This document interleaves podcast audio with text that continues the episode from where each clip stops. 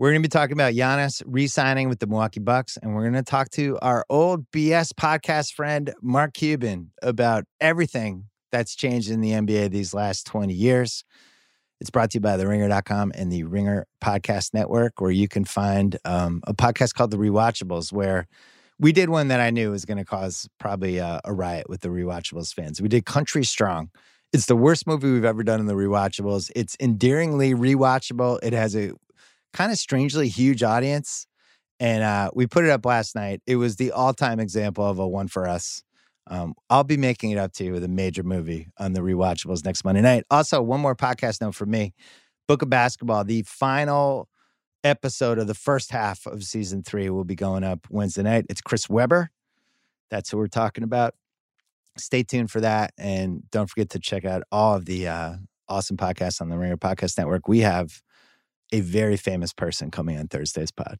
So stay tuned for that. This episode of the Bill Simmons Podcast is presented by State Farm. If you've ever been in an accident and you're okay, but you know what happened, your first reaction is going to be, man, why did that happen? If you ever buy a new house or a new car or a new anything, there's this little rush you get when you're like, I did it. I made it happen.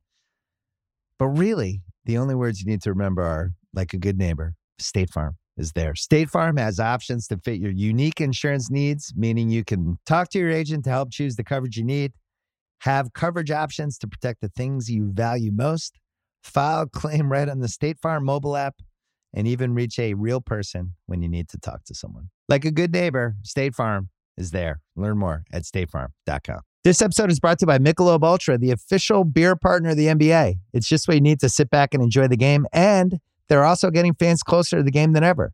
You can win exclusive N B A prizes like courtside seats, signed memorabilia, and more. I love Michelob because of how light it is. It's only ninety-five calories with two point six carbs. You know what the perfect time for Michelob Ultra is? A little doubleheader, a little N B A doubleheader. Right? At first half of the first game.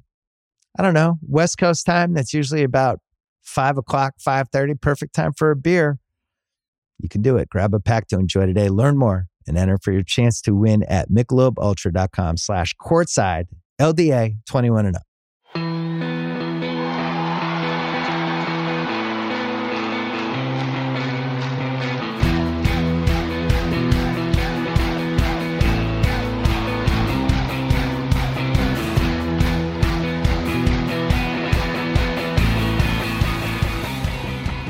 All right, Mark Cuban's coming up in one second. Wanted to talk about Giannis signing the Supermax extension today. This was unexpected. There were a lot of uh, indications that people were starting to get worried about this. He had gone a little bit radio silent the last week and a half, basically since the Bogdanovich trade fell through for them. And there was this feeling like, holy shit, if they gave away all those picks and the pick swaps for Drew Holiday, and then they don't make the finals this year, then Giannis just leaves in the summer of twenty twenty-one. This is one of the all-time disasters for a small market team. Nope. Giannis signed the Supermax for two hundred twenty-eight million dollars. It doesn't mean he's going to be in Milwaukee for uh, the five years after the, the extension when it kicks in. You know, he could demand a trade two, three years from now like a lot of these guys do. But it's a really good sign. And instead of doing winners and losers, I'm just doing winners because this is a rare case where I feel like everybody is a winner in Giannis signing the Supermax. For instance, Milwaukee. I know this is hard to believe. I think this is the greatest Bucks moment in forty-nine years. They won the title in nineteen seventy-one. They swept the Bullets. They had one of the greatest start to finish seasons in the history of the N B A. They're never mentioned as one of the three or four best teams ever. Um, the league's a little weird at that point, and people are starting to drift to the N B A. And from a player talent standpoint, maybe not as strong as some of the other great teams and the competitions they've had. But they had Kareem early at his uh, apex, just awesome that year, Oscar Robertson. And that was in nineteen seventy-one. I was a year and a half, uh, eighteen months old, something like that.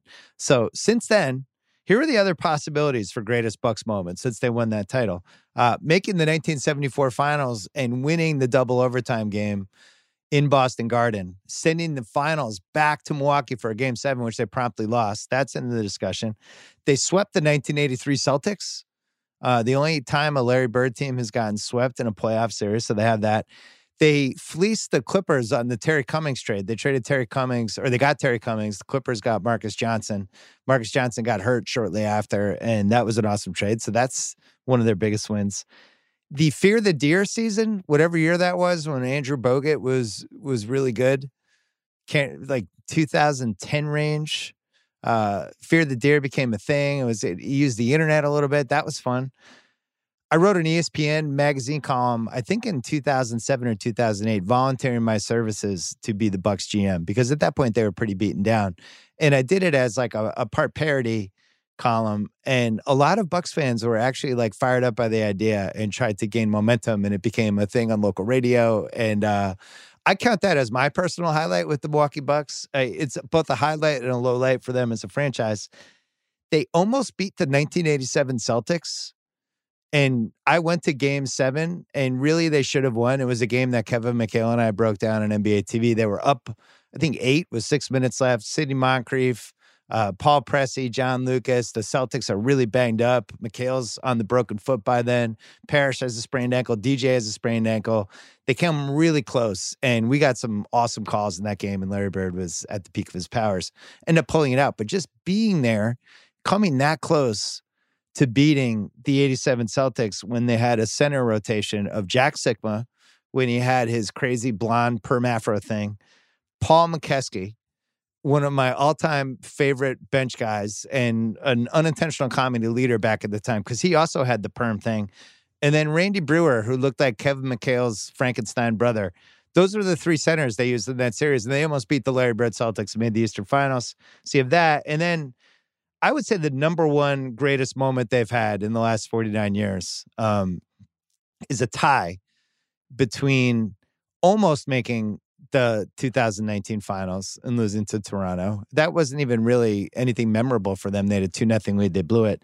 But then getting robbed, I repeat, getting robbed in the two thousand one Eastern Finals, where um, unlike in the two thousand nineteen Eastern Finals, I, I think Toronto was a better team. two thousand one, Milwaukee's a better team. And I dove into this in my book and mentioned it a little bit in the Iverson podcast too. This was during a really weird stretch for the league, which we're going to talk to Mark Cuban about in a second, um, ninety-nine to oh three, where it was like the result the league wanted over and over again, just became the result in the playoffs. This is a classic example of that. Milwaukee was better than Philly. They had a, they had a more interesting team. They had Ray Allen, who went toe-to-toe with Allen Iverson in that series and actually played a little bit better than Iverson did. They had uh, Glenn Robinson, uh, Tim Thomas uh, during a season when he actually cared, which was exciting. They had Sam Cassell, and it was the best team in the East, and they lost partly because Philly shot, I think, like eighty more free throws than them. You bring this up to any Bucks fan, they can go on for five minutes about it. And I'm telling you, losing that series and getting screwed over and being kind of the two thousand two Kings with worse P R was probably their greatest moment of the past forty-nine years, other than picking Giannis in the two thousand thirteen draft, which, by the way, they had no idea they struck oil with that Giannis pick. So them convincing Giannis to sign a Supermax, um, they know he's there for the next few years. It's a huge victory, both for the franchise, for the owners, for rolling the dice with that Drew Holiday, Holiday trade. And, uh, and if they had lost Giannis a year from now, after a protracted nine-month, is he going to stay? Is he going to leave? Is he going to stay? Is he going to leave? Seven months, I guess. And then he leaves. That's even more devastating than what happened to Oklahoma City with Durant. Because at least when Durant left Oklahoma City, they still had Westbrook, and they could at least had somebody. In this case, they would have Drew Holiday and Chris Middleton, and they, you know, forty-two wins and no draft picks. So um, what a bullet dodged. Uh, so Milwaukee, biggest winner. Second biggest winner, Giannis. He just made two hundred twenty-eight million dollars. He gets to stay in a city that he really likes. And he has the chance to have a Dirk Nowitzki type career where he stays in the same place. And if he ever wins a title there, it's just going to mean more to those people than if it was a hired gun title. Another thing we talk about with Mark Cuban in a second, he has now opened the door for that possibility. And look, it's always meaningful to win a title wherever you win it. It doesn't really matter what city it is. But I guarantee LeBron feels like the two thousand sixteen Cavs title, winning a title for the team that drafted him, even though he left and came back. I promise that was the most meaningful of the three titles for him. it means more when you have real D N A and real roots in the city. And he does. And they took a chance on him when he was a six nine kid from Greece. And the draft videos looked like uh, he was playing against Y M C A kids. He grew three inches. He became this improbable, can't believe it. Oh my God, this guy looks like he might be a potential franchise guy within about eighteen months. And, uh, and, and now we're here. And now he is the guy who stayed, which is just heartwarming. Um, another winner, the N B A, because this, at least for now, kills the narrative that um, the N B A is turning into the Premier League, which Chris Ryan laid out on uh, his Friday Ringer N B A show podcast on his new podcast, The Answer, where basically this is in soccer now, players just change teams all the time. You have transfer fees, all that stuff. The N B A can at least point to this, and hopefully Luka in two years as another guy who stays and and wants to stay long-term has like, hey, some guys leave. That's why we have free agency. Other guys want to stay. And this isn't like the end of the world. And this isn't going to just turn into N B A two K. So that's good for them. Um, another one who's a winner, this is going to sound weird, the other twenty-nine N B A teams, except for Dallas, because I felt like if Giannis was going to leave, he was going to go to Dallas and he was going to play Luka Doncic, and they would just be the guaranteed mark those guys in the finals for the next ten years. Oh my God, is this the greatest duo of all time? That would have sucked for the rest of the league. It would have been really cool if you were a Dallas fan. It would have been really cool if you loved Luka and Giannis. And I think as a combo, they would have complemented each other in so many ways. We'll never know. But, uh, I think it's great for the rest of the league that we have Luka on one franchise and Giannis on another versus them on the same team. Adam Silver, I think, is a winner because this at least pushes off the player empowerment. Um, what do we do? How do we fix this conversation? Because he can just point to Giannis. Here, big winners here, Mark Lazary, Wes Edens, the, the guys who bought Milwaukee, I think, five, six years ago. They bought him for five hundred fifty million dollars. As part of it, they agreed um, to keep the team if the state helped buy an N B A arena, which is always amazing to me when billionaires convince the cities to pay for their own uh, arena, or at least most of it. Um, now Giannis is locked in. N B A values have skyrocketed over the last five years, although that might have cooled off with the pandemic. We'll see if that bounces back. But they now, as long as Giannis is there, this is one of the seven or eight best teams to own. We saw this with LeBron in Cleveland. Uh, when LeBron was there, they were one of the top five uh, most valued franchises. As soon as he left, the value got cut in half. With Giannis, everyone's going to want to own a team that uh, that has Giannis, that has a chance to be in the finals every year. So these guys wanted to flip their five hundred fifty million dollars investment for three times as much money, or four, actually it'd be more than that. Um, they had the option. I know, rich guys getting richer, who cares? But way better than owning the team that lost Giannis, and now it's like, fuck, do we move to Seattle? Um, mentioned Giannis, the possibility of him becoming the next Dirk, which I think Dirk Nowitzki somehow wins in this because Dirk is now the comparison of the guy who stays two solid decades, foreign player, um, shows up almost like a baby on ice skates, gradually morphs into this awesome superstar, kind of a unicorn, and puts his roots down there and really decides, like, I want to live here. I want to make a difference, which it seems like what Giannis is doing. And as you'll hear when we have Cuban on in a second, um, that was a good decision for Dirk Nowitzki. I think the the the feelings for him in Texas um, are, you could only compare it to a couple cities and a couple players. I, I think the ultimate example of this is when Kobe passed away tragically in January. And I think the entire world really got a feel for the first time of how important Kobe was to Laker fans and to the city of Los Angeles. There's only a few players that have that kind of impact. And Giannis has a chance to have that kind of impact in Wisconsin. It could be him and Aaron Rodgers, you know, and then a drop-off, Brett Favre, and then everybody else. Um, another winner, fans. Why fans? Because we just got saved one hundred thousand hours of Where Is Giannis Going programming.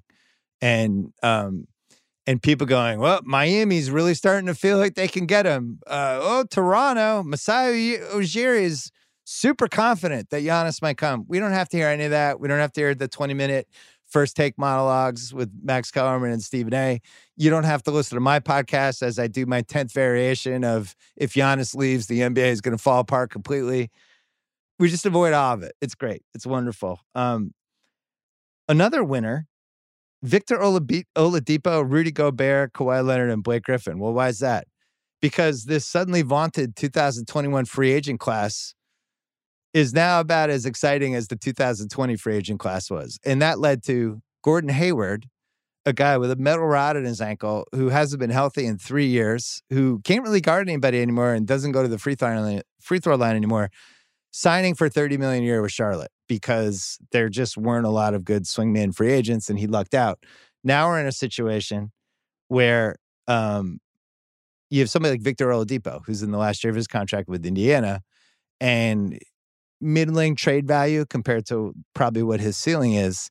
If he shows anything in Indiana, if he's ninety percent of what he was two years ago, um, he's going to make money. If he's one hundred percent, look out. I mean, he's looking at like a legit max. Uh, Rudy Gobert, who goes from, in March, he is kind of the lightning rod for the pandemic hitting the N B A and games getting canceled and all that stuff. And now by July two thousand twenty-one will be one of the marquee free agents. Blake Griffin's another one. If he shows anything this year, it seems like, well, make, Blake Griffin's not going to make thirty million dollars again. Well, you would have said that about Gordon Hayward about six months ago. Guess what happened? Gordon Hayward made thirty million dollars again. And then Kawhi would be the big one. I am personally dubious that Kawhi would leave L A. This, this was a three-year odyssey for him to get to L A, to be in San Diego, to live in California, to play for the Clippers. And even though he has a shorter contract thing, Um, I think that's more to do with leverage against the Clippers than anything. We just saw Paul George sign a max extension. So my guess is Kawhi will end up signing. So we've already crossed off LeBron, Paul George, Anthony Davis, now Giannis, and probably Kawhi too. So that free agent class is going to suck. And then our last winner of this Giannis thing, I would say Knicks fans. Well, why Knicks fans? Because Knicks fans have been dicked around really for the last twenty plus years since James Dolan bought the team, always convincing themselves that the next savior was coming, that they were going to get the next awesome free agent. My friend Brian Koppelman, his uh, his son Sammy, laid out this awesome thread on Twitter that Brian was delighted about, comparing, um, as morbid as this sounds, Trump's handling of the pandemic to James Dolan's handling of the New York Knicks, where it was like, the vaccine's coming, it's going to be great, we're almost there, we got this. And it was the same thing where how Dolan, um, what he would do with free agents, he wouldn't do it publicly, but it was always insinuated, oh, they're looking at LeBron, two thousand ten, here comes LeBron. Oh, Durant might have a chance at him. And it's just this carrot getting dangled in front of the noses of Knicks fans. I think after twenty years, now that they have Leon Rose and World Wide West, and And for the first time, they didn't shoot their wad in free agency and lock themselves down with contracts. They just grabbed a bunch of Kentucky guys. Um, it feels like the Knicks and their fans have hit kind of a new reality of this whole thing. That, guess what? Giannis wasn't coming. He wasn't. It was never happening. He was never considering it. The Knicks fans knew it. James Dolan knew it. Everyone knew it. And they have to now build this from the ground floor. They have to find their own Giannis, whether that happens through the draft or some lucky free agent, whatever. But the days of Knicks fans and, in general, people thinking, oh, New York, that's an option, it's dead. And I am actually relieved for the Knicks fans that I know in my life that they, I know they would have talked themselves into the possibility of Giannis at some point between January and March. That, well, you know... You know, if you win a win an N B A title in New York, that's the best thing you can do in sports right now. He might care. He might say it. Might have the right person. No, he's not coming. And uh, and the Knicks are going to have to do this the old-fashioned way. They're going to have to stop trading away all of their picks. They're going to have to stop keeping their fingers crossed that the next awesome free agent is coming, because he won't, and try to build this from the ground floor. So in a weird way, the Giannis thing is good for them because it removes... It removes that like pint of ice cream in the fridge that you know you shouldn't eat. It's just better to throw the ice cream out, because guess what? You're going to eat it. And with Giannis, the longer he stayed in the fridge as a possibility, the longer the Knicks fans were going to think, that's somebody who might, we we might, you never know. And nah, and then, then you just do the same thing. It's like watching addicts. Um, so anyway, they were the last winners for me. Good luck to the Knicks fans. I say that, uh, I say that with with with love in my heart, because I don't consider you a rival, because um, you've won two titles in seventy years. There's no Celtics-Knicks rivalry. There's just not. Um, but I do have a lot of Knicks fans in my life that I like. And for some reason, they become fixated when these superstar free agents become available. Maybe now they know. The two thousand twenties. This will be the time when you have to build the team the old-fashioned way. Good luck to them. Good luck to Giannis. Congrats to Milwaukee. Congrats to my college roommate, Chip Kane, who's been telling me this whole time that Giannis was staying. Um, it's a weirdly good day for the N B A. It's nice to have somebody who's awesome on the same team for more than five years. I'm excited. Uh, we'll be back in one second talking to Mark Cuban. This episode is brought to you by Taco Bell. If you're anything like me during a busy day at work, I need lunch that is just as fresh as it is delicious and easy. And the all-new Cantina Chicken menu from Taco Bell is exactly that, made with high-quality ingredients like seasoned, slow-roasted chicken, pico de gallo, shredded purple cabbage, and avocado verde salsa sauce. The new Cantina Chicken tacos, burrito, and quesadilla are the perfect daytime choice. Try the new Cantina Chicken menu at Taco Bell now. This episode is brought to you by Peloton. Spring, the best time of the year to dial your fitness routine up a notch. You know it's going to happen. It's going to get warm. Going to start wearing shorts. Going to start wearing bathing suits. You're just, you're not going to be able to cover up behind those big coats anymore. Also, it's nice outside. Get outside. Do stuff. Or if you don't have time to get outside, I got Peloton for you. Whether you have five or sixty minutes, Peloton's workouts were made to challenge you. Classes like boot camps, full body strength, boxing, marathon training are created to grow your skills or push you to improve in what you already excel in, and you won't feel bad about not being outside. Peloton's expert coaches, challenging classes, and nonstop vibes will keep you coming back for more. Get a head start on summer with Peloton at one peloton dot com. All right, Mark Cuban is here. We're taping this late Tuesday morning, Pacific time. Haven't talked to him in a while. There's so much shit going on. I don't even really know where to start, but let's just start here. The season is starting on December twenty-second. Do you feel good about the season starting on December twenty-second? Is there anything we should be worried about? Well, I mean, other than the obvious, I feel good about it. I mean, there's obviously the risk of COVID and the impact. Um, but, you know, our first road trip for spring um, preseason going to Milwaukee, guys were very um, very attuned to all the issues and, and safety risks, and really stuck to the stuck to the script. So that that's really encouraging. Do you feel like, you know, I think the N F L, and you've been critical of the N F L over the years. I know I have, uh, probably too critical at times, but the N F L's attitude has basically been, we're plowing ahead. You know, this is this is the league we have. If you've COVID, your three running backs go out, put the fourth string guy in. We don't care.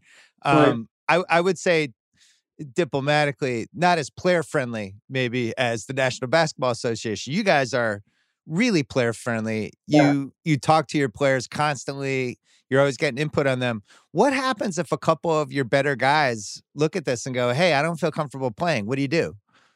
You wish them the best and say, you know, safety first. Right.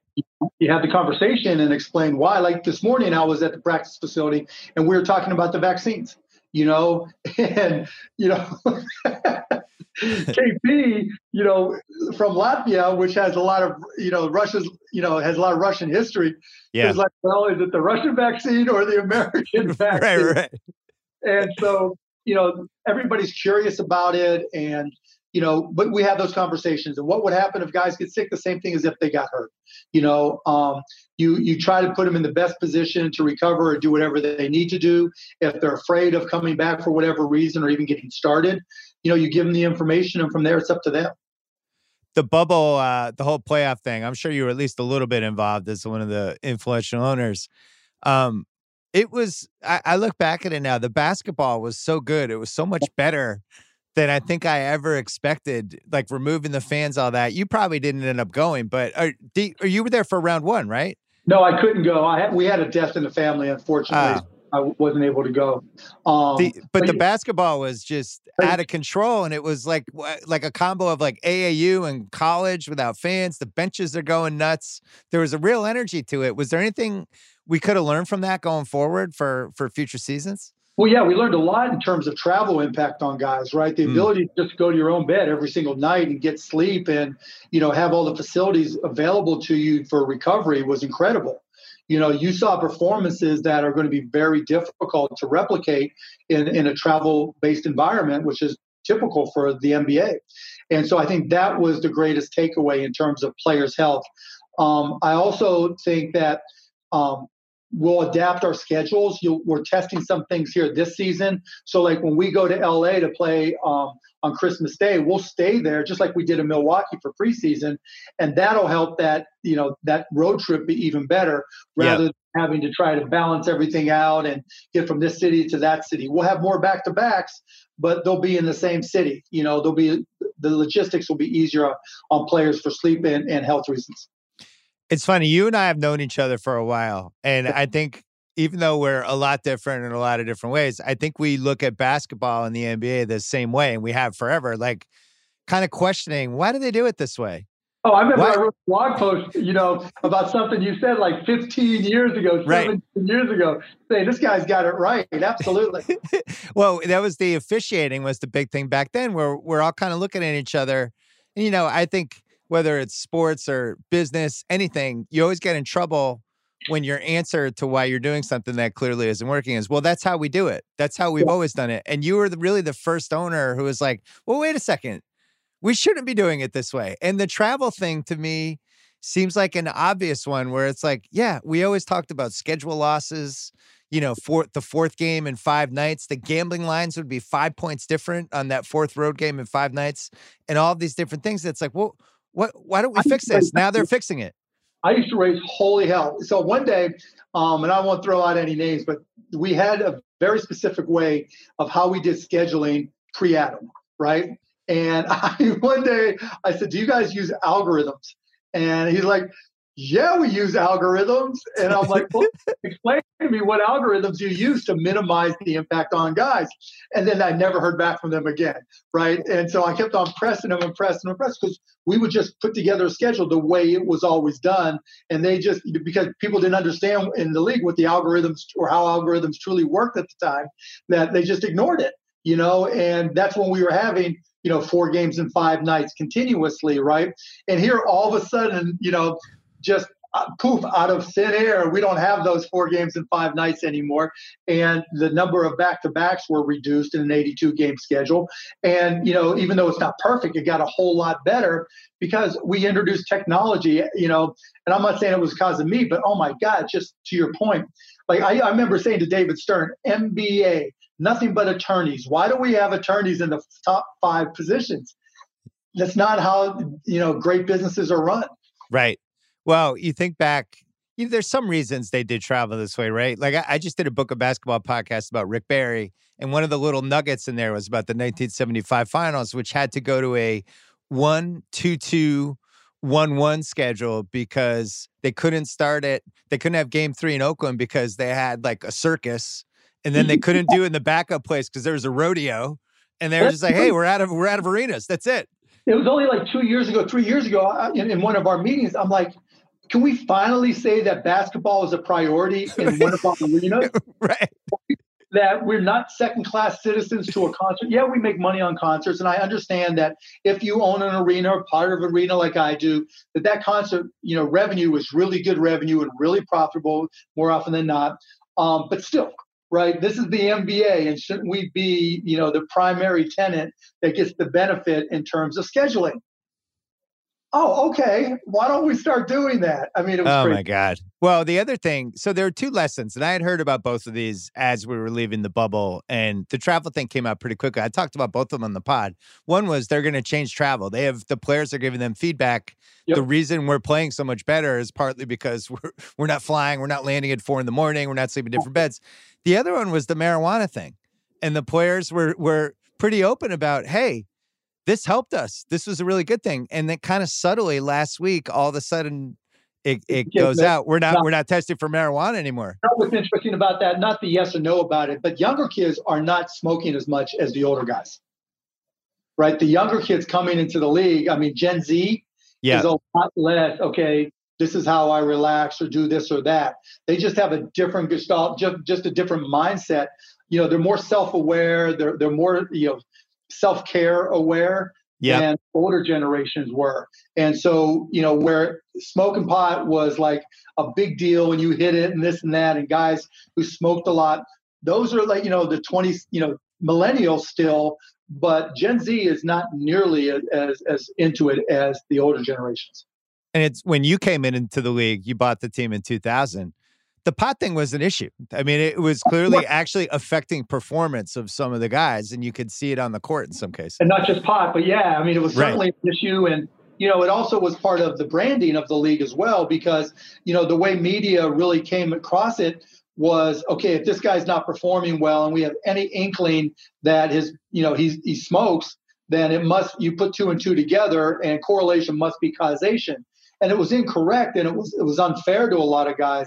You know, but at the same time, that, that was the perception. Now, twenty years later, the perception, uh, perception of pot is completely different.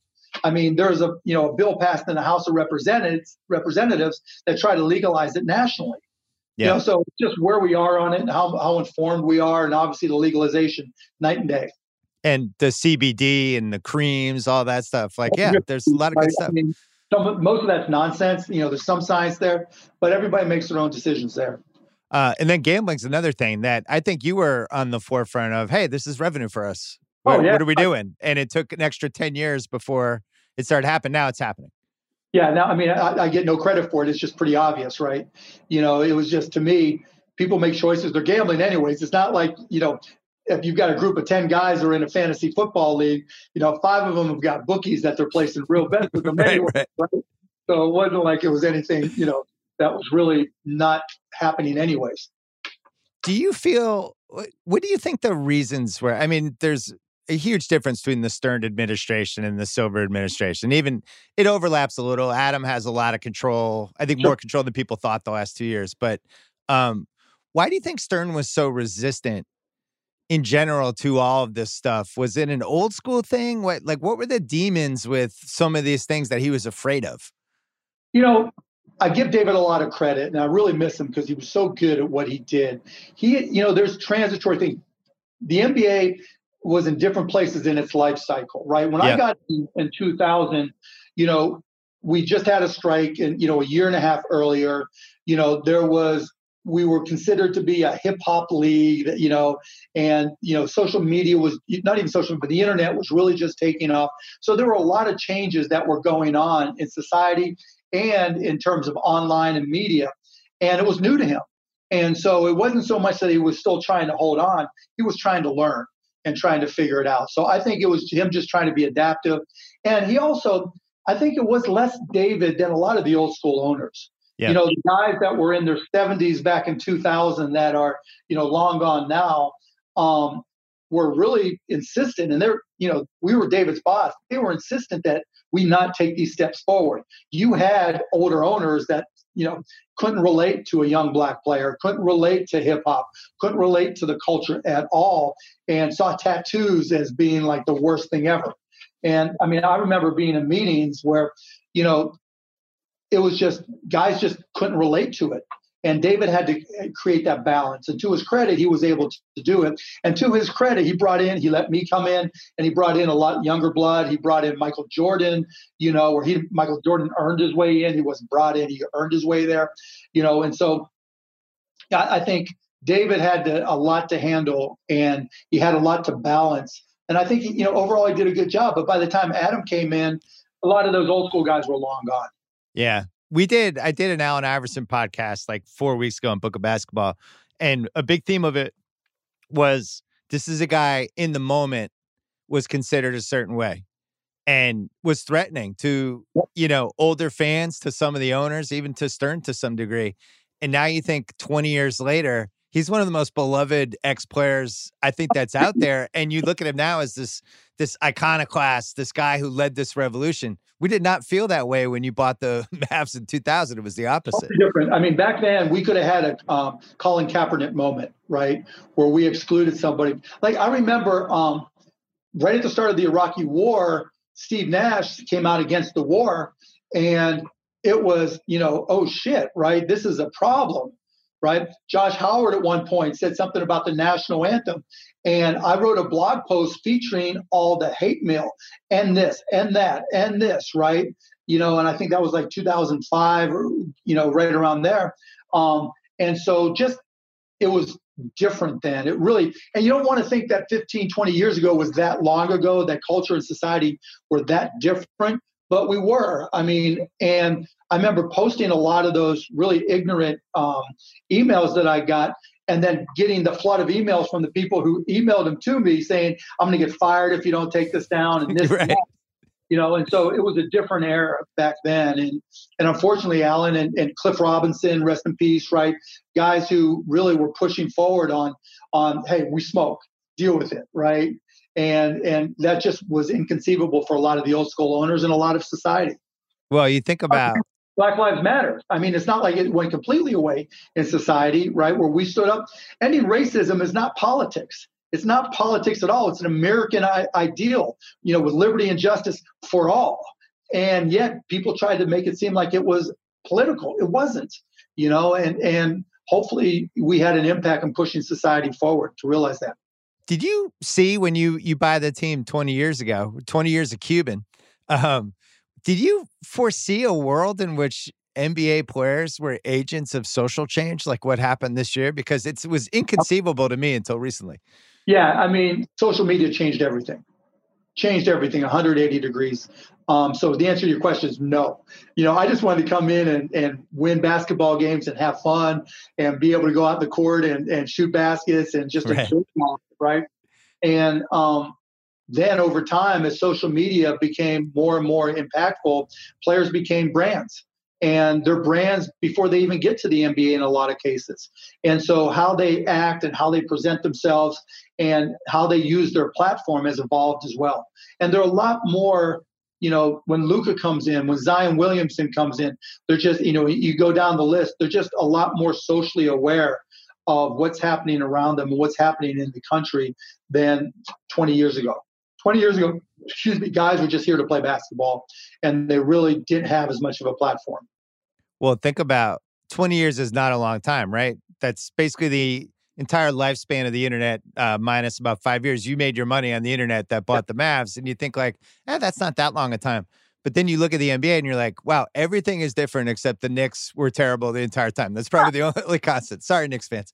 Uh, but with you, you have these players that are wired a certain way when they come in, but now the young guys come in, and I, I'm fascinated by how, I don't know, polished they are compared to like what probably even you and I were like when we were twenty-one, twenty-two. I don't understand it. What is your theory on this? With social media, one hundred percent. Everything you do, like I have kids that are eleven, fourteen, and seventeen. They're very aware of how they're seen and what's on their social media, what they can do, who they can't talk to, what's on, you know, okay, and what's off limits, how they present themselves. And they're not really in the spotlight at all. So imagine a kid who's been in the spotlight, you know, and you've been ranked as a player since you were in sixth grade or fourth grade, you know, just crazy shit, right? And here all of a sudden, you know, you get to high school and, you know, you've got one hundred thousand or two hundred thousand followers. There's various kids I followed on social media just because I wanted to get a feel when they were in junior high and they were putting up, you know, highlights of themselves in high school that really never went anywhere, but they developed followings. Um, and, you know, I had a couple of them, one in particular reached out to me about their own clothing line. And this is like a junior in high school, you know, and it's just the whole perspective is completely different. Crazy. Uh, Another thing that changed over the last twenty years is the N B A really started caring about the officiating thing. Now, whether whether they've succeeded and whether there's a lot of work left, we'll yeah, leave that. Hey, I don't want to get you in trouble. I don't want to get you fined. But it was a shit show when you showed up. And, you know, it, there was a stretch from ninety-nine to two thousand three, which I was writing about at the time on page two on E S P N, where it was just like, it just feels these games don't feel one hundred percent on the level sometimes. It feels like they want certain teams to win. Everything culminated with the oh six finals. And I wrote about the, that finals before the finals. Well, and I said, this is going to be a possible referendum on the officiating thing because Miami is the hardest team in the league to officiate. Wade goes barreling in the basket. Nobody knows what to do with Shaq. And my fear is that the officials are going to decide these games. Uh, you know what happened next. you were doing a lot of work behind the scenes and then publicly to try to fix this, change this. So now we're fourteen years later. Have we succeeded? How close are we? What needs to happen? We're closer. We're better. Um, but it's only been within the last two to three years that we've made it about sixty percent of the way. Um, my whole point for the whole twenty years was we didn't have professional trainers training officials, right? We had former player, former officials that got promoted into management because they were former officials, right?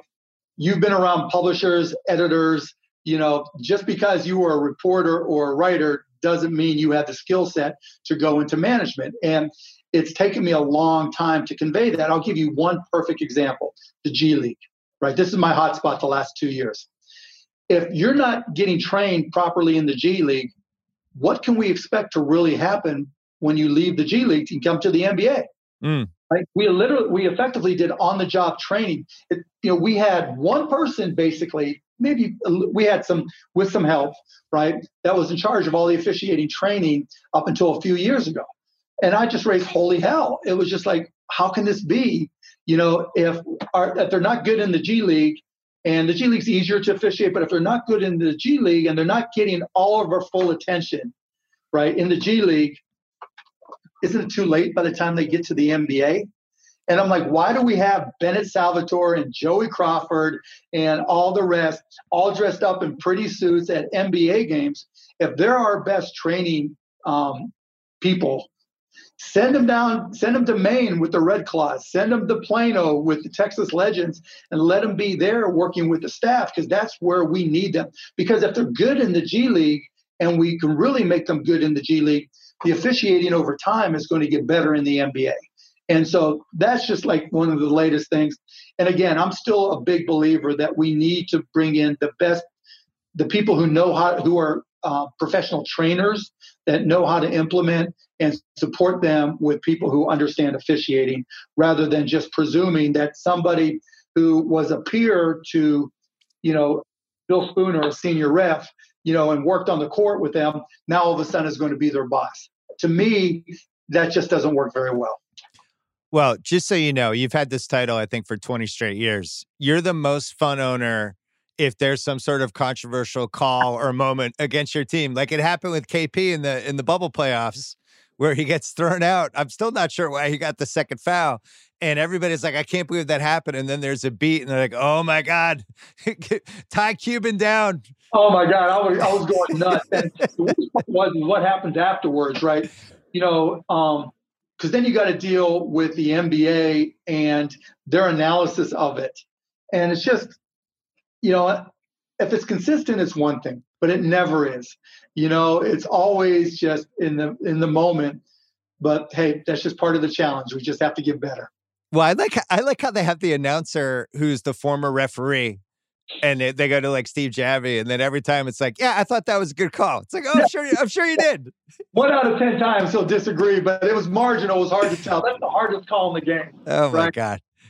But what? You know, technology is going to have an impact going forward. We're starting to put these things called volumetric cameras in the arenas, which allow you. Like there, there was a company called three D, F R E E D, that I invested in like eight years ago, with the whole idea that with these volumetric cameras, um, you can come in and look from any angle. You could recreate any angle, and it can tell you if a ball is out of bounds. You know, when you watch an N F L game, they do the twirl thing where they roll it around and everything. Those are volumetric cameras. And now they're just starting to get to the point where they'll be able to recreate any angle, because you've got thirty-eight cameras in the arena and they can see everything basically. And so re- using the technology, they'll be able to say in high, you know, in, in eight K resolution or five K, I guess it is, resolution, whether the ball was inbounds or out of bounds, whether there was, you know, it, the ball was touching his finger, you know, when the shot clock expired. And all these things should be able to happen very, very quickly. We're not here immediately, but within the next three years, we will be. I have a new topic for you to devote your time to with the N B A, because you're basically, you're like Andy Dufresne in Shawshank, where he's writing the letter every week for more library books. And then he gets books. He's like, now I'm going to write two letters every week. Right. Um, the, the gameplay. And the delays that we have for instant replay, where we have to spend five minutes with three minutes left in the fourth quarter of an awesome game and we have to take a five-minute break to decide whether it was a block or a charge, and this guy was moving one percent to the right, and we got to see one hundred replays of it. I, I don't understand how they've screwed this up so badly. To me, instant replay should just be like, was his foot on the line for a three? Did that shot come before or after the buzzer? And then anything else should just happen during timeouts. Why can't they solve this? They will, for all the reasons I just told you. They will. But here, here's a fun fact, right? Let's let's jump a little bit. If you look at, for time sports only, so leave out baseball. If you look at the team, the sports with the highest ratings, right? They're the sports with the least amount of gameplay. The less actual gameplay you have all across sports, the more, the higher your ratings are. So I don't know that people, so th- think about it. How much actual action is there in a football game? That's like Six, sixty minutes, maybe even less, because they're no, like a lot of it's huddling. The play action, right? Yeah. It's like negligible, right? Because when you're watching a football game, there's only a little bit of football to watch. And then you go to the N B A and, or, you know, college football, actually, then the N B A and college basketball, which is a little bit shorter, right? And, you know, the ratings follow that, that path. And it's crazy. So I don't think it's so much the slowdown as it is. We've got forty-eight actual minutes of gameplay. Right. And I think it may be time for us to look at changing that to forty minutes. And Adam's even saying that. And I'm not saying we have to do this tomorrow, obviously, but I think it's a conversation we need to have because we live in a short attention span world right now. And kids, you know, a thirty second TikTok is too long. A fifteen second TikTok is better. So, you know, for our future fans, it's something we have to consider. I don't like the forty minute thing. I'm going, I'm old school. I like the, I like no. the old records. Oh, yeah, look, I get the record side of it, but I'd rather have sixty minutes of basketball because I love basketball that much. But the reality is that's just not the way the business is anymore. And you're gonna, our ratings literally would go up. Just the way the math works, our ratings would go up if we shorten the game. That, that's depressing. I mean, that, that says more about what kind of generation we're in. This episode is brought to you by Vrbo. You know, it is already stressful enough to deal with airports, delayed flights, bad weather. You want your actual where you're staying experience to be perfect, to be lights out. You don't want to have to worry about anything. When you book a vacation rental, you want to know exactly what you're paying ahead of time. The stress of getting hit with unexpected cleaning fees after your stay that can immediately cancel out all the great time you just spent unwinding. Thankfully, when you book with Vrbo, you can see the total price upfront. There are no unpleasant surprises, and the savings do not stop there, my friends. When you book with Vrbo, you earn two percent cash back toward your next vacation through the One Key Rewards program, letting your money do the work for you while you've got your feet up. So while other vacation rentals can feel like a roll of the dice, relax, knowing you booked a Vrbo. Book your next private vacation rental in the Vrbo app. This episode is brought to you by BetterHelp. I understand that some things you just want to keep private. Maybe it's something you don't want anyone to know, or maybe you think it's something minor, so why bother? But if you keep everything bottled up, if you let those emotions sit there and fester, it could be really, really bad for you. Sometimes it depends on what kind of family you're from. Like my dad's family is one of those. They bottle everything up, bottle everything up, and then they all just get mad at each other. Listen, talking things through is more helpful than you think. If you want a safe space for that conversation, I recommend some therapy. Think about the things you can get out of therapy. First of all, a sounding board. You can learn better coping skills. You can learn how to set some boundaries, maybe how to empower yourself a little better day to day. And if you want to give therapy a try, well, I have an answer. BetterHelp. A convenient and flexible way, since it's entirely online right now. It's easy to get started too. You can fill out a brief questionnaire to get matched with a licensed therapist, and you can get it off your chest with BetterHelp.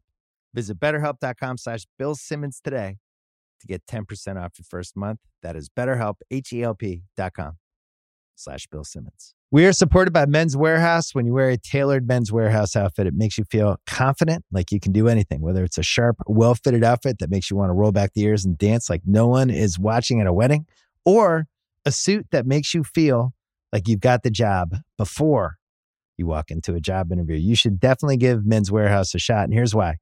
Men's Warehouse, the only nationwide men's clothing store that has a tailor in every store to fit your suit, shirt, jeans, et cetera, to your body and men's warehouses everywhere with six hundred plus locations nationwide. So if you need one, and you will, there's one near you.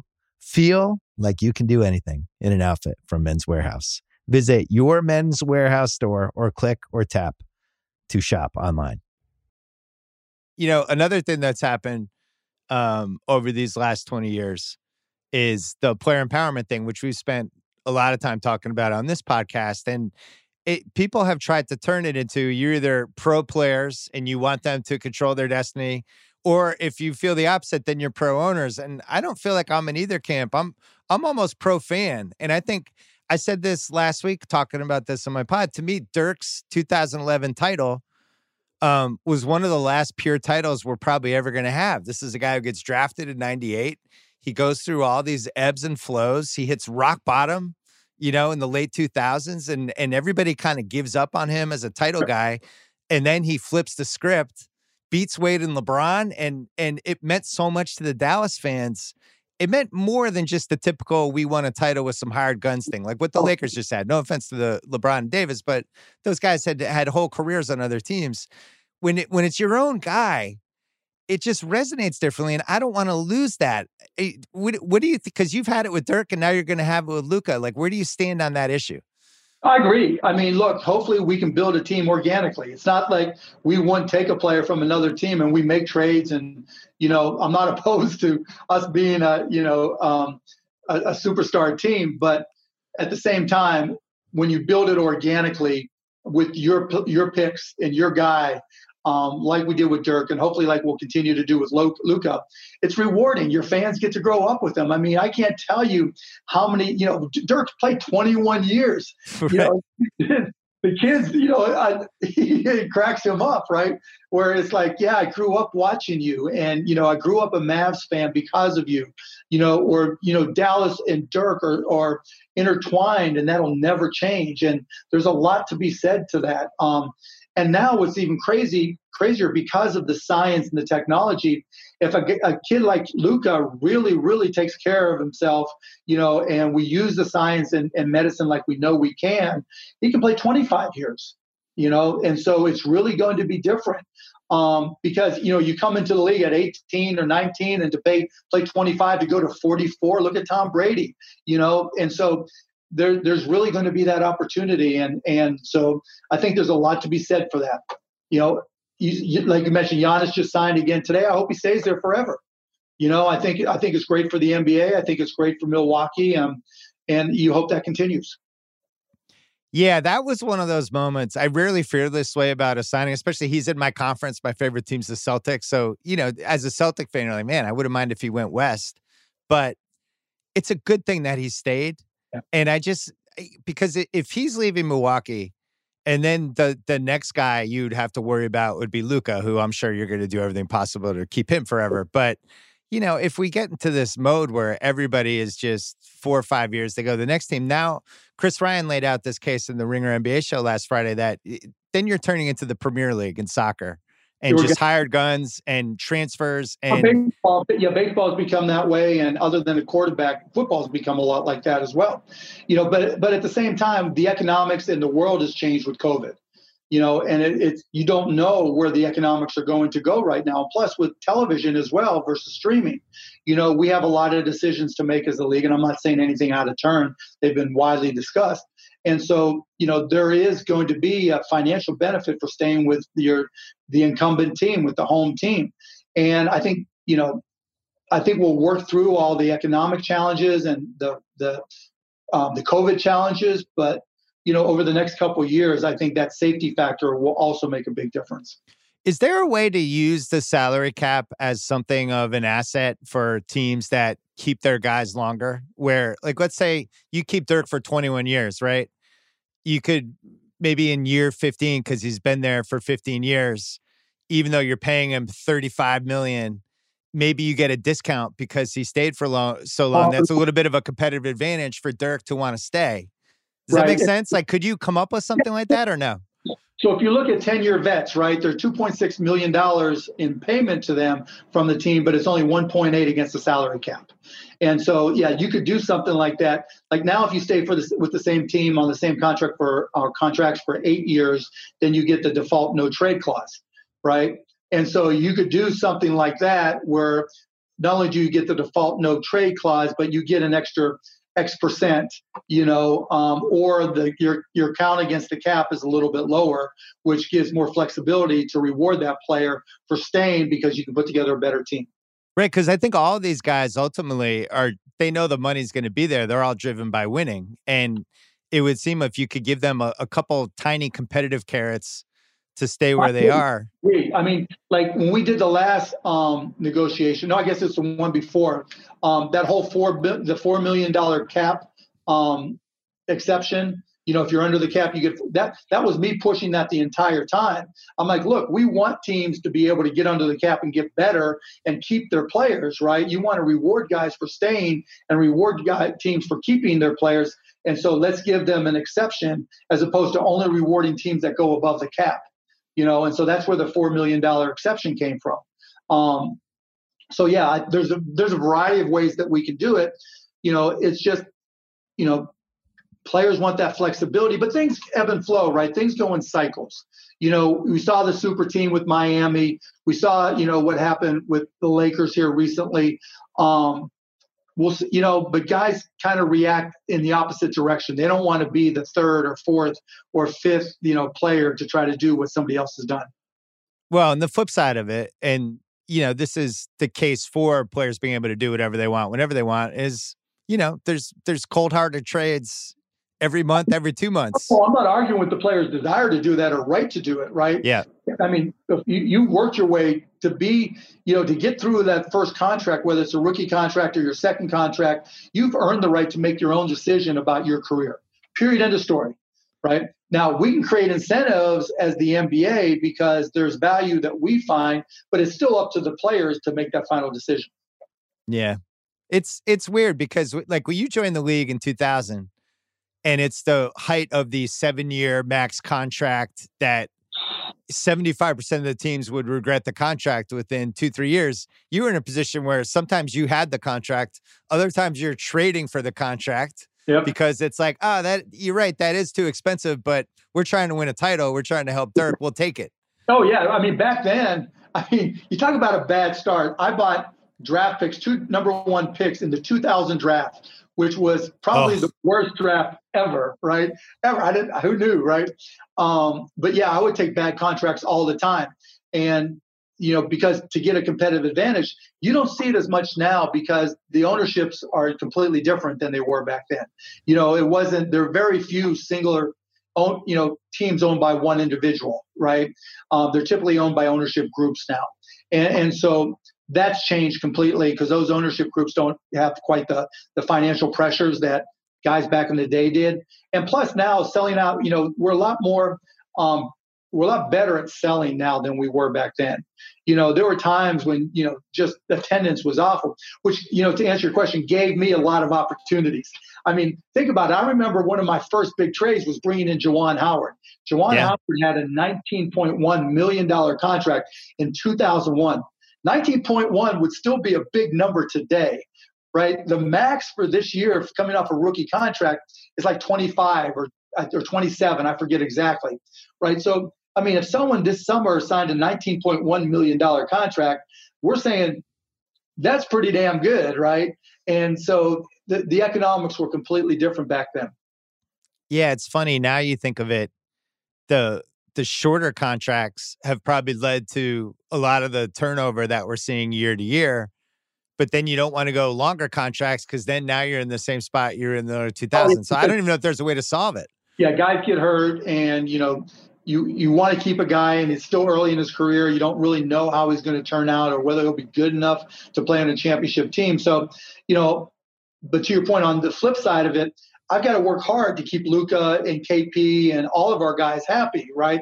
You can't take any of it for granted. Always going to stay for more. No, you know, that doesn't mean turning them into the general manager, but at the same time, you've got to make sure that, you know, and not just with your best players, but all your players, that you're putting them in a position to succeed and keeping them happy. But that's the same in any company, right? If you've, you know, you've been a free agent, you, you've gone to a different team before, and you understand it's the exact same way. Yeah, you the N B A owners now, you're almost like the spouse who has to stay in awesome shape and still look really good. yeah, yeah. You you do, right? You got to stay at the top of your game. Um, and honestly, you know, when I'm forty years old, when I buy the Mavs at forty-one, it was a whole lot easier. You know, there were there were players that were my age or within a year or two, and it was it was a lot easier to relate. Now, you know, twenty years later, it's obviously more, it's different, right? But the good news is kids, again, Gen Z, they're kind of age ignorant. They don't look at that at all, you know, um, because, again, it's just less impactful. They're they're expecting to play longer if, if they're able to. They're, you know, back in twenty years ago, playing to thirty was considered a challenge. We made the mistake with Steve Nash because we thought our doctors were telling us he was going to have issues, and he was twenty-nine. No, he I forget exactly how, but he was in his early thirties, right? And, twenty-nine, yeah. Yeah, twenty-nine, yeah. And so it was like that was considered old, and that's just not the case anymore. Um, well, at least it didn't come back to haunt you. Yeah. Oh, no. It all worked out, though. You won the title anyway. Yeah, we made it to the finals two years later, but I, yeah. I screwed up.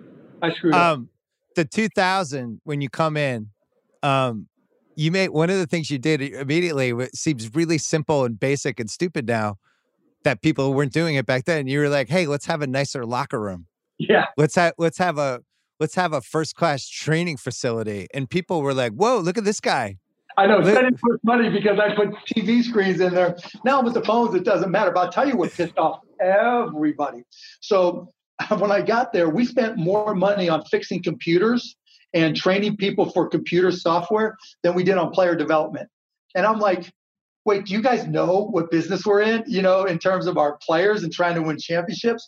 And so I, I'm like, let's go get all of our former players who want to get back into the N B A, you know, even brought back Kiki Vandeweghe, who said he didn't want to play in Dallas, but had a connection to the Nelsons.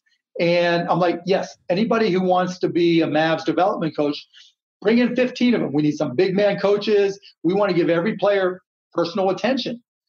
Now that's considered a given, right? You're going to do player development. You know, every team will decide how many, you know, but you have a shooting coach. We have Sham Shamgod, who's, you know, ball handling and player development, other player development aspects. You know, every, you know, we've got interns now that are there just to rebound so guys can shoot all the time. Um, we have an internal analytics person who tracks when you're just shooting and when we're scrimmaging to see how well you're doing there to, so we can track progress. Um, And so back then, though, I got so much shit. The Mavs have more coaches than players. How stupid is that? When I started coaching, you know, there were three of us. And there was me, an assistant coach, and the trainer. But he, he kind of helped, too, you know. Well, it was like, yeah, and the assistant coach, he was also the trainer. Yeah, so he would take – uh, yeah, you – You got in early in the stat stuff. The problem was in the two thousands, the stats weren't that good yet. And they've good enough for us to get an advantage. Oh, it was great. Um, right. The quick story there. So when I went to Indiana University, I um, snuck into the M B A program, literally snuck in. And the first class I snuck in and took, because back then it was cards to, to sign up for a class. It wasn't digital. So I just stood in line for um, introductory statistics in the M B A program. And my teacher was a guy named Wayne Winston. Now, mm. fast forward, you know, twenty years later, um, and I'm in, I'm watching Jeopardy, and there's Wayne Winston. And I'm like, oh, that was my stats prof. Okay, that's great. Fast forward a few months later, I'm in Indianapolis for the first time we played a Pacers since I buy the Mavs. And I hear, Mark, Mark, Mark. And it's Wayne Winston. And I swear I wouldn't have recognized him had he not been on Jeopardy. We start talking, and I'm like, would you be our our, our stats guy? Right, you understand stats as well as anybody. You and Jeff Sagarin were doing um, um, the predictions for college football this time. So he came in and started working really advanced, um, advanced plus minus A P M. And where it really played off for us is we knew what the good lineups were and the bad lineups were for ourselves and for other teams. And so we were able to sucker other teams into their bad lineups using one of our decent lineups, if not our best lineups, because we knew how they would do matchups. And that helped us. And in the two thousand five um, playoffs, we went down to Houston two oh at home. And, you know, everybody's thinking we're toast. We get to Houston, and there's people with brooms outside our bus at the hotel. Wayne suggested we put um, Keith Van Horn, I forget who we replaced, and the rest is history. We came back and, and wow. beat game seven by like forty points. Um, And so just we we put it to use. The problem was when Darryl and others came in, we lost our advantage. And, you know, now um, analytics has become an efficient market for traditional analytics. And now the push is in work. How can you use A I? You know, how can you use computer vision? How can you use volumetrics to be able to extract data and simulate what you're trying to do, which is, you know, just blows away anything that came out of play-by-play data and maybe some other things you tagged. I think the stuff that the teams can track now is incredible. And it's been fun watching you guys. I know you hired Haralabab, um, who's involved in your whole uh, in your whole team, but trying to figure out, you have this generational superstar in Luka at the early stages of his career. Who are the right p- players to play with this person? Luka can play with anybody, right? It's just who are the best players that we can get to put around him. Yeah, and some of the decisions you made, which I think last year, you know, like Seth Curry, it's like, oh, that's interesting. Eight million a year for Seth Curry, that seems high. And then you watch him, Luka, it's like, oh, that makes sense. And now some of the moves you made this year, and you added a little more defense, stuff like that. But you have that, you have this toy in Luka, who in some ways is like, you know, John Havlicek, where he could play forward or guard. So you can fit different guys around him. It doesn't even have to necessarily be the same types of guys. He makes everybody better. Yep. He can have the ball a ton, or he can have the ball not that much, depending on who's out there with him. Yep. And he is literally, if you were drawing up from scratch, who would you want in the two thousand twenties as an offensive player? You would pick somebody with his skill set. How the fuck did you do this twice? You had you you get Dirk, you come to the league with Dirk, and now it happens again. Luck. You don't let anybody tell you otherwise, right? I mean, obviously, we we were really sold on Luka, really sold on Dirk, and and hoped they would be great. But, you know, when Dirk came here, I was a fan, and everybody was calling him just another big white stiff that the Nelsons drafted, right? When Luka got here, there were people saying the same thing. You know, there's the Mavericks, you know, over um, overemphasizing foreign players and this and that. I mean, and so we had to take a chance. And I'm not going to lie and say we knew he'd be this good this fast. No chance, right? But that's just the the you never really know the chemistry and the, the mental wiring of a player until they're in those circumstances. And Luka just has that mental wiring. He wants to be the best, and he will work his ass off to get there. And he's demanding of people around him, and he's demanding of himself. And when you get that combination along with skill and talent, then that's when special things happen. And plus, with the game changing more to shooters, and like if if we were in that elbow pick and roll, right, or pick and pop era, like we were Dirk and Jason Terry, it'd be a little bit different, right? It'd be it'd be a little harder. It's not that Steve Nash and others weren't great, but it you know this plays more to Luka's strength, because by spacing all that space with shooters all around him, he's so strong he can get to the rim, and he was one of the top three finishers in the N B A last year. You know, and now as he becomes a better shooter with good shooters and defenders around him, we'll go as far as Luka takes us in terms of his improvements. I think you're being too diplomatic. It, it, you guys knew he was going to be this good. There were some of us, I include myself, because I was in a heartbeat. I would take credit in a heartbeat. I'm, I'm telling you the truth. We we had every inkling he was going to be amazing. I mean, it, you know why? Because we had a whole season where he was seventeen and eighteen playing against fucking adults and was, was dominated them. I, I still can't believe it. I, I will never get over him going to third in the draft. It's unbelievable. It was just like, I remember watching that, and it wasn't so much watching the video.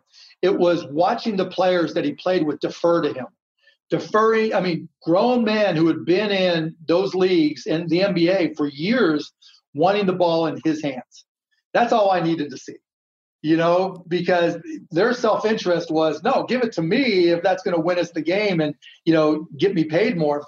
But nope, they deferred to Luka. And that was incredible to me. Well, and he did somebody else either. I mean, Luka's his own guy. You can't you can't say, okay, this is the pattern. He's this, this, this, and this, and this. Luka's his own guy setting his own path. Well, it's interesting that if you were starting a franchise from scratch right now and you could have any player, the two guy, you could, you could have anybody for the next twelve years. The two guys would be Luka and Giannis. For me, it would be in that order. So maybe a couple of people would have Giannis ahead, but neither neither of them are American players, and both had these atypical experiences that make me wonder, like, is that a fluke, or is there something we can learn from that? with Giannis, I remember watching the two videotapes we had of him in the Greek League, and we had a plan because we were still trying to maximize Dirk. It was two years after we won, and so we had to get down to the eighteenth spot to have enough cap room to um, to sign a guy that we ended up not getting. Um, and talking to our guys, they're like, he's the real deal. He will be the real deal. I'm like, here we are at thirteen. If no one sees him and knows him just after these two videotapes, he'll be there at eighteen. Uh, if we had gotten Giannis, we wouldn't have Luka. You know. Well, here's the thing: you didn't know Giannis was going to grow three inches either. I mean, I, you know, it, it's that's that's a case where that that took some real luck, and it was a nice pick by Milwaukee. But at the same time, the Luka thing, I, it was it was crazy as it was happening because it was clearly. I think the thing that's changed the most, even in the last twenty years since you've been in the league, you come into the league and the mindset is, you got to build around a center. If you could have anything in the league, you want a center, you want the next big guy, you want to find the next Shaq. And now to me, it's like, I want the next creator. I want the next Harden slash Luka type guy. Not just a creator, but if you look at Kawhi, Luka, LeBron, Giannis, the bringing up the ball, they're all six, seven and above. Yes. They're all super strong. And so, and they all have enormous basketball I Qs.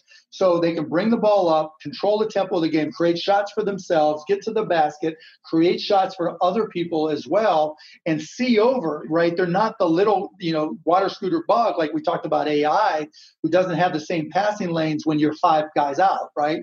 And so that's just, I think the game is evolving where, you know, being able to have that big guy who can see the court and get to the rim and create and pass is really, you know, where you're going to start building your teams. Well, and also if you, if if you're saying the ceiling for Luka is can he be one of the best seven or eight players ever, which I actually think is conceivable, um, especially if you if you look at his first two years, he he had the best second year of anyone probably ever. But you look at Jordan and LeBron specifically, um, physically, they figured out how to carry the load of doing ninety-five to one hundred games a year and keep going. LeBron's the ultimate example of that. He's like an alien. And that's where Luka has to get to. Physically, he is strong enough. I don't, you know better than me about the conditioning and yeah, he how gets, he's going to treat his body, all that stuff. No, he re- he respects his body. He knows he only goes as far as his body. And I mean, I talk to him almost every day or text him almost every day. And, you know, he was a little bit off this year simply because we didn't know the schedule coming back, and guys had their routines to get back in shape. And Slovenia was on lockdown, so he didn't have access to a whole lot of stuff. Um, and so, it, you know, he's not where he wanted to be coming in, but he's getting there very quickly. You know, he, he's got the discipline to do it. Do you look at the the weirdest part of this is that he shows up during Dirk's farewell season, basically, and they cross paths? You're talking about this could be forty years of Mavericks and they end up like crossing paths for one year. It's just bizarre. Crazy, crazy, crazy, crazy, crazy the way it turned out. I think it was great for Luka. I think it took a lot of pressure off of him because it was Dirk's farewell tour everywhere, you know, and he didn't have to come in on a, you know, less than stellar team and, and all of a sudden prove that he's got to be great. You know, he got, there was no pressure on him from that perspective. You know, we wanted to win w- more games, but we didn't have to win a lot of games. Um, there was no playoff pressure because, you know, we were featuring Dirk. We wanted Dirk to have fun. We owed it to him. And mm-hmm. I think that really helped Luka. And even, you know, in his last year, Dirk was, you know, a man of habit and precision in everything he did. So I think it really wore out, you know, really showed Luka the way to go. Did you ever s- stop one hundred percent believing in Dirk at any point there in the two thousands? No, of course not. I mean, I, I felt horrible, but the way I looked at it, Dirk's skill set was, you know, undeniable. It's, it was me, you know, that screwed up by not putting the right pieces around. And, you yeah. know, we, we, there was, you know, there's happenstance involved. You know, you go up, you know, we had the best record. We win sixty-seven games. Dirk wins the M V P. And, you know, you talk about refereeing because of a refereeing thing. You know, I don't know if I've ever told you the story where that year where Golden State just snuck into the playoffs by one game, right? There was a game with Donahue where they played the Chicago Bulls, and it's countdown. There's like twelve seconds to go in the game, and you see Donahue at the baseline, and um, what's his name? Um, Ben Gordon is dribbling the ball for the Bulls and getting ready to take the last shot. Tim Donahue, instead of calling defensive three seconds, pushes Andrus Biedrins out of the way, out of the paint, because he was standing in the paint too long.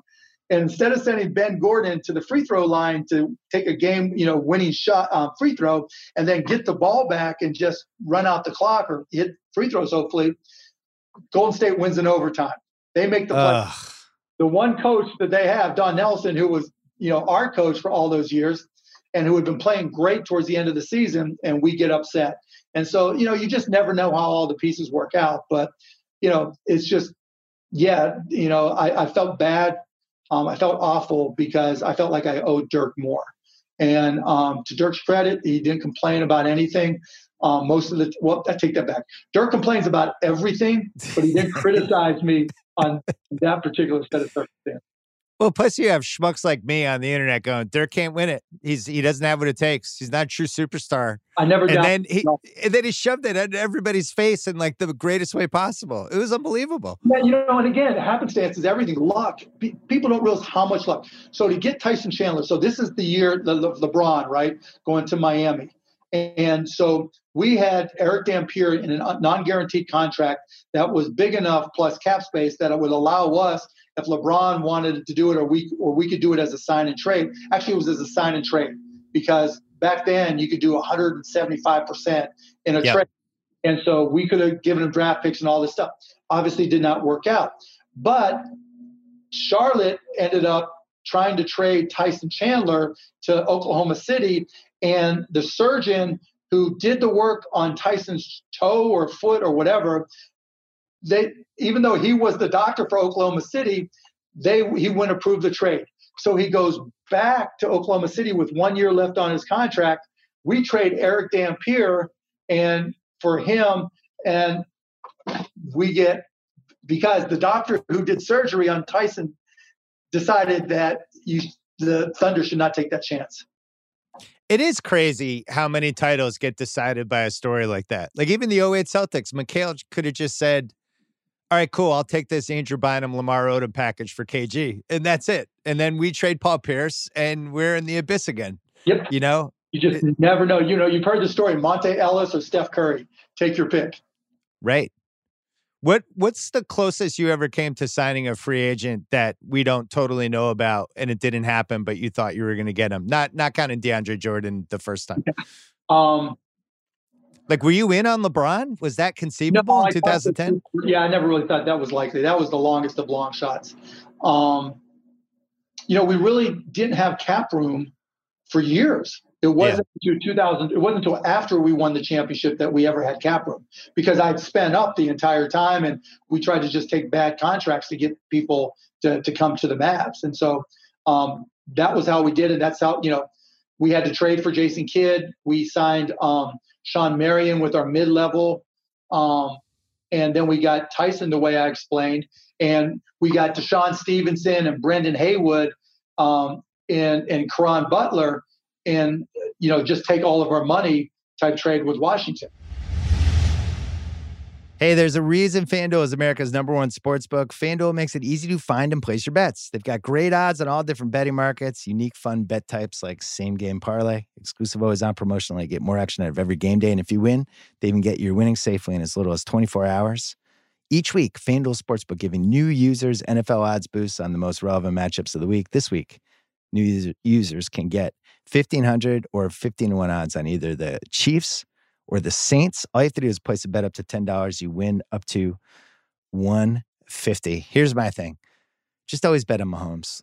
Just don't. It sucks to not bet on Mahomes. Bet on Mahomes. Take the Chiefs. That's it.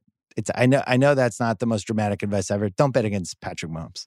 If you've never tried FanDuel Sportsbook, what are you waiting for? Download the FanDuel Sportsbook app to get started. Be sure to sign up with promo code B S.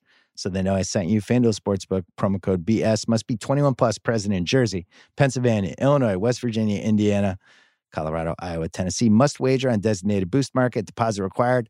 Max bonus one hundred fifty. See full terms at sportsbook dot fan duel dot com. Gambling problem?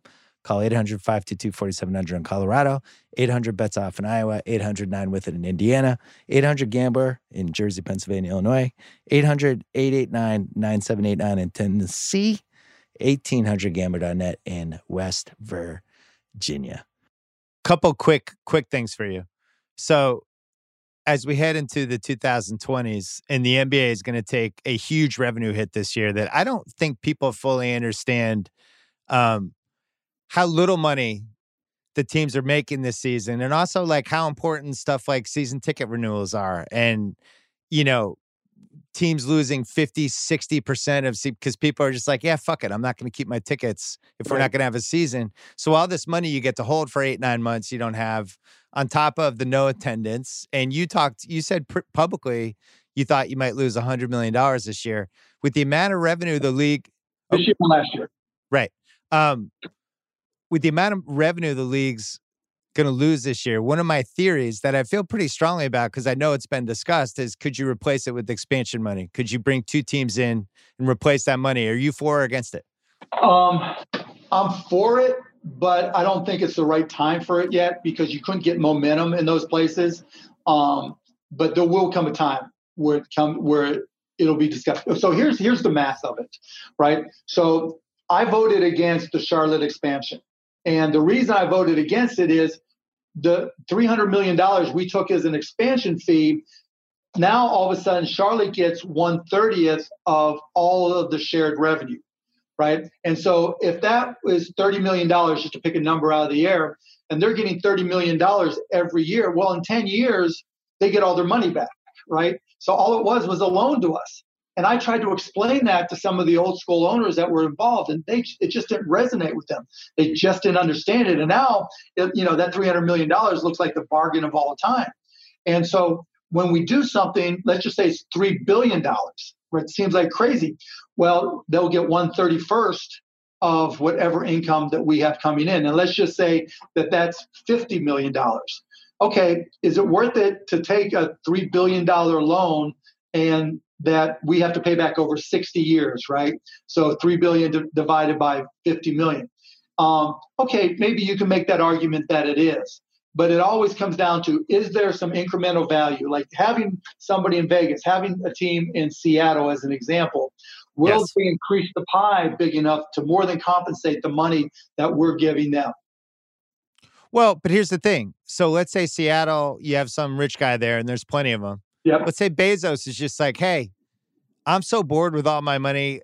For three billion dollars, can you just give me a team? I'll give you three billion dollars right now, and I won't take any media stuff for five years. And then somebody in Vegas says, and here's our two billion dollars. Right. Now we have five billion dollars for those two cities. And both three billion dollars is our low point no matter what.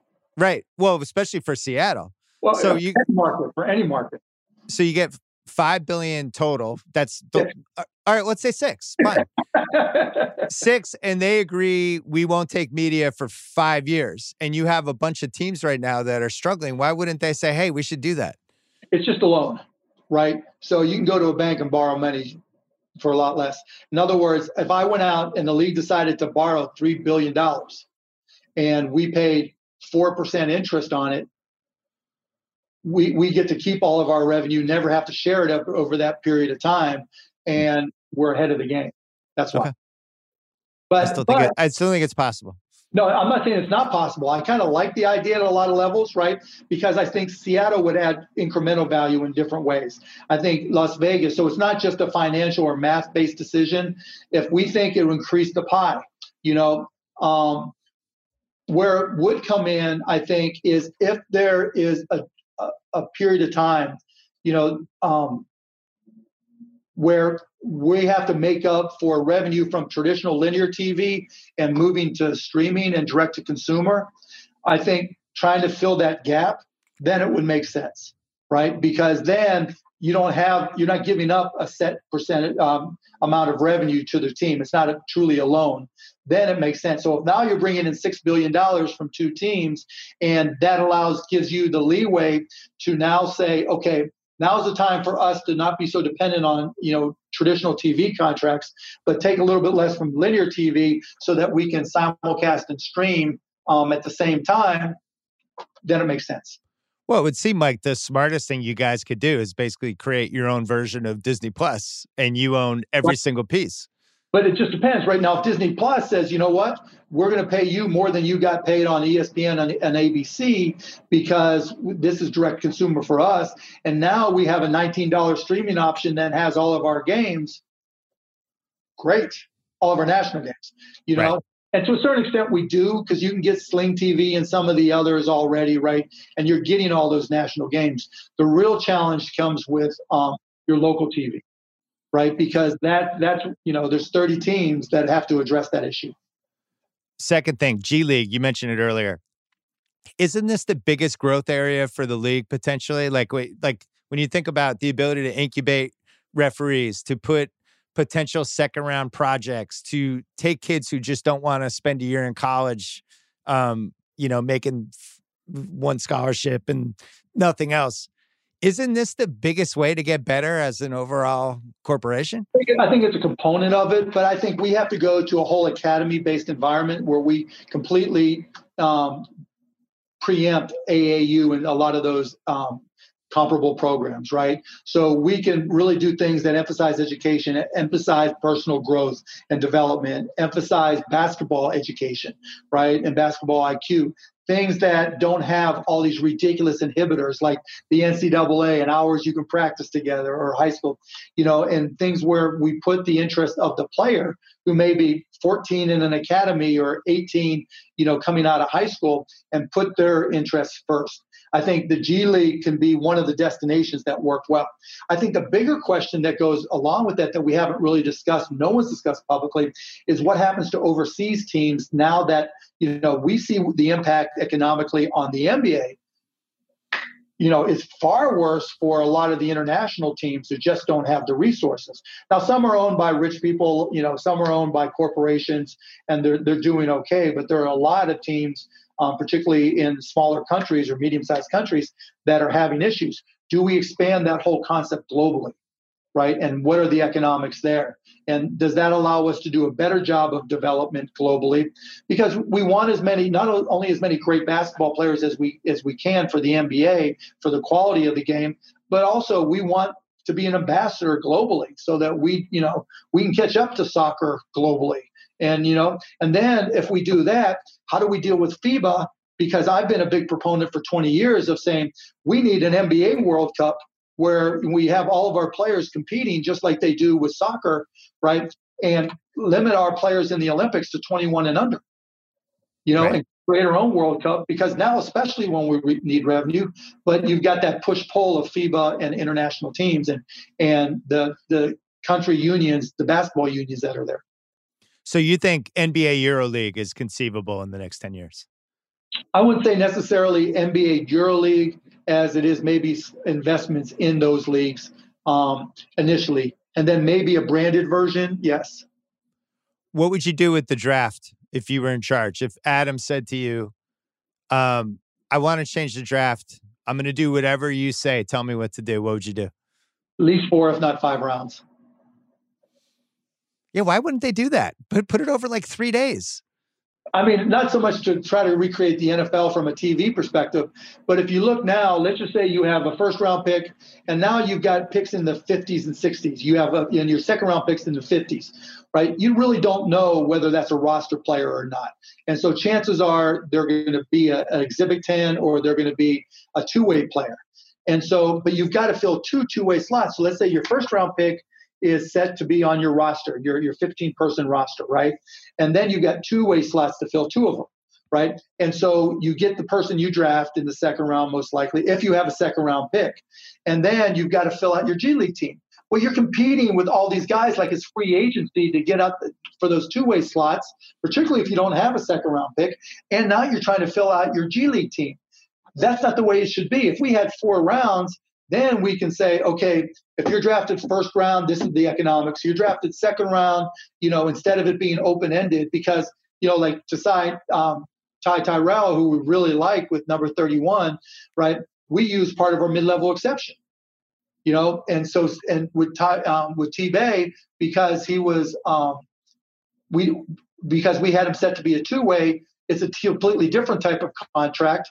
And then there's, you know, G League is a completely different beast. You have these, you know, Rule ten contracts, and trying to fill out a G League team is a hassle. It really, really is. And so if you get guys that you can, you know, draft four or five rounds, you fill out your two-way players, you have, you know, hopefully better term, you know, you know, more reasonable contracts for both sides, and then you can fill out your G League team. That's what I would do.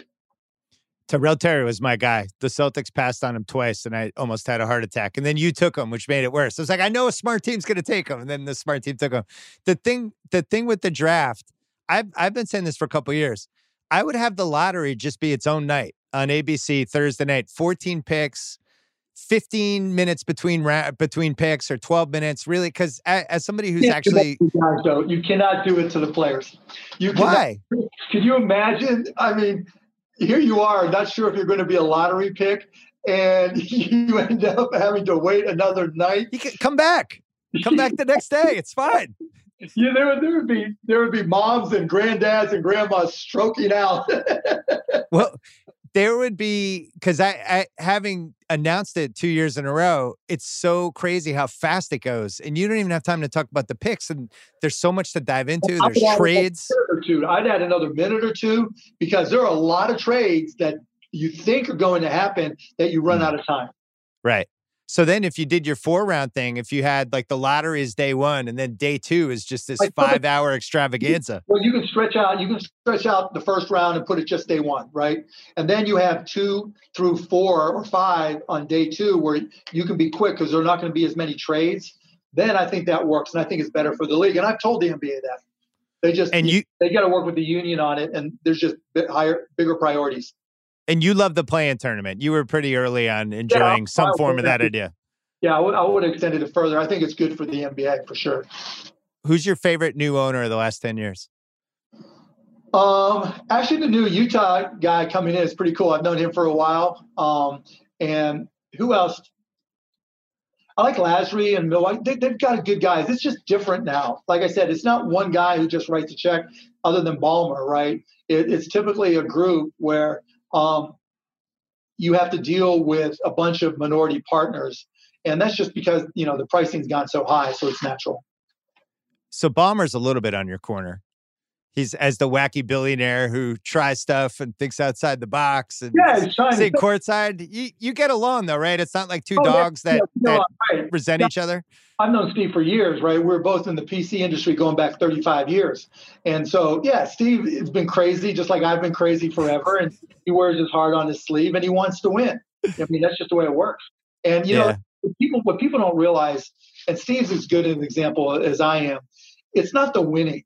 Right? It's really easy to win. It's really hard to lose. You know, as painful as it is, when I was just a fan following the Mavs when we sucked, I got over, you know, the losses, right? You walk out of the arena and it's done. When you own a team, it's it's it's so hard because, not the economic side of it, but just because you can only do so much. You know, you have to trust people, you have to include your own judgment, and you have to make these decisions. Again, put aside that they're one hundred million dollars plus decisions. You know, that people don't realize, you know, this contract is one hundred fifty million dollars. You have seven hundred million dollars in obligations that you just signed this offseason. Put that aside. Every time a play happens, every single possession, you're thinking to yourself, here's what I thought was going to happen. And now I'm seeing what exactly is going to happen. Here's the way I thought this guy could play. Here's the way I thought this guy could coach. Here's the way I thought this guy um, or this team would be, you know, competing with other teams. And the minute that ball goes up, you have zero impact. And it, going from somebody who's run businesses, been successful financially, and had all these accomplishments to being in a situation where you walked in thinking, okay, maybe I have an edge because I've been able to accomplish A, B, and C. And then that ball goes up, you have zero impact. I can yell all I want. The most impact I ever have in a game is yelling, he's in the lane, he's in the lane, and getting a three-second call or an offensive three-second call and feeling proud because I picked us up a point, you know? That's the greatest impact I can have. And we learned with the, with the bubble schedule going against N F L that we don't want to do that again with the N B A. Yeah, it wasn't even so much against the N F L because the first part of our season traditionally is always up against the N F L, and, you know, we have Sunday night. I just think being in season is a big difference. You know, when you when you just get that mindset that your college basketball is on, the N B A is on, you know, once Super Bowl is over, it's our time. You know, baseball sneaks in some a little bit come April, but it's still pretty much our time. Um, and I think that – and the N H L is obviously there, but it's a little bit different fan base. And so, yeah, I think just being back here in December and kicking off and it being basketball-y, right? And we're talking, we're watching college basketball and watching N B A basketball. It just feels normal, right? You're staying inside. You're not going outside and, oh, I missed the game. You know, it's, oh, it's cold outside. I ain't going outside. It's COVID outside. I ain't leaving the house. And the N B A games are on. Yeah, it screwed up everybody's schedule body clock, basically. Like, wait a second, it's August, but there's games on. And, and uh, so many sports. I mean, there was just every sport was on, which made it even tougher. Last question. Make the case that Dirk is the greatest Dallas athlete of all time. Dirk's the greatest athlete of all time. There's nothing more needs to be said. You know, he he stayed here. He's he's been an M V P. He's been at the top of his game, won championships. He's still here. What he did in the community. If Dirk was Dirk was the M V P in two thousand seven on the court, a champion in two thousand eleven, but that's what he does in the community dwarfs all that. And so that goes into the decision process. Dirk, Dirk's just amazing. And we've had some amazing athletes here and some amazing players. But what Dirk did, does for North Texas, you you you you can't even gauge how much he does. And he doesn't have credit. It's not like Dirk goes places where the, the cameras are not. And that's what people don't really realize. And he ended up being one of the twenty best players of all time. I get so the case, because I've had this argument, the counter would be Dallas is a football town. Dallas is the Cowboys. The greatest Dallas athlete of all time can't not be a Cowboy. So then my my argument back would be like, all right, who's the Cowboy? Right. Is it Roger Staubach? He played for nine years. Dirk was played for twenty-one. Yeah. Won the title basically as the only superstar in the team. Like, how is he not?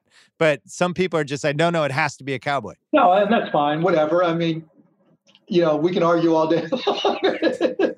That's all it'll be. All, you know, all, all we really need is some beer and some chips, and then it's worth it. Has Jerry ever asked you for advice? Because you've won a lot more playoff games than he has the last oh, twenty years. On, that'd be nice. Yeah, well, Jerry and I talk more often than people think. Um, you know, if, if there's something, probably not advice from um, a football perspective. I talked to him once about anything related to football, and that was like ten years ago. Um, just in terms of coaching, because the hardest thing in professional sports is picking a head coach. That is the hardest thing in sports, no exception, because, you know, th- every coach in an interview has first date face, right? Every first date is perfect, you know, because everybody's on their P's and Q's and they know a little bit about you and you know a little bit about them and they know exactly what to say. They look at all your games and they know what's wrong. And that's why, you know, I've never rushed to make a coaching change ever. The grass is rarely, if ever, greener on the other side. You know, what you have to do is work with your coaches and develop a relationship and try to figure out what's wrong and what's right and get them the help that they need. Mm. All right. It was good seeing you. I'm glad oh, we did yeah. all this. Um, I yeah. haven't talked to you since you got Luka. I mean, I, I feel like just every time I see you, it's like you won the lottery just every day for the next fifteen years. On you. I'd come on anytime. Every time you asked me to come on, I'd come on. All right. I'll make you a regular. Good to see you. Thank you. Yeah, take care, buddy. Thank you. That's it for today's podcast. Coming back with one more on Thursday. Don't forget about The Rewatchables. Country Strong, the most polarizing movie we've done in twenty twenty. New Book of Basketball podcast with Chris Webber is coming out Wednesday night. Also on Wednesday night, Dave Jacoby and I in the Ringer Dish podcast, we will be doing our twenty-five minute recap of episode two of The Challenge on M T V, The Challenge Double Agents. So go check that one out. See you Thursday. So stay, stay I can't speak. Stay safe.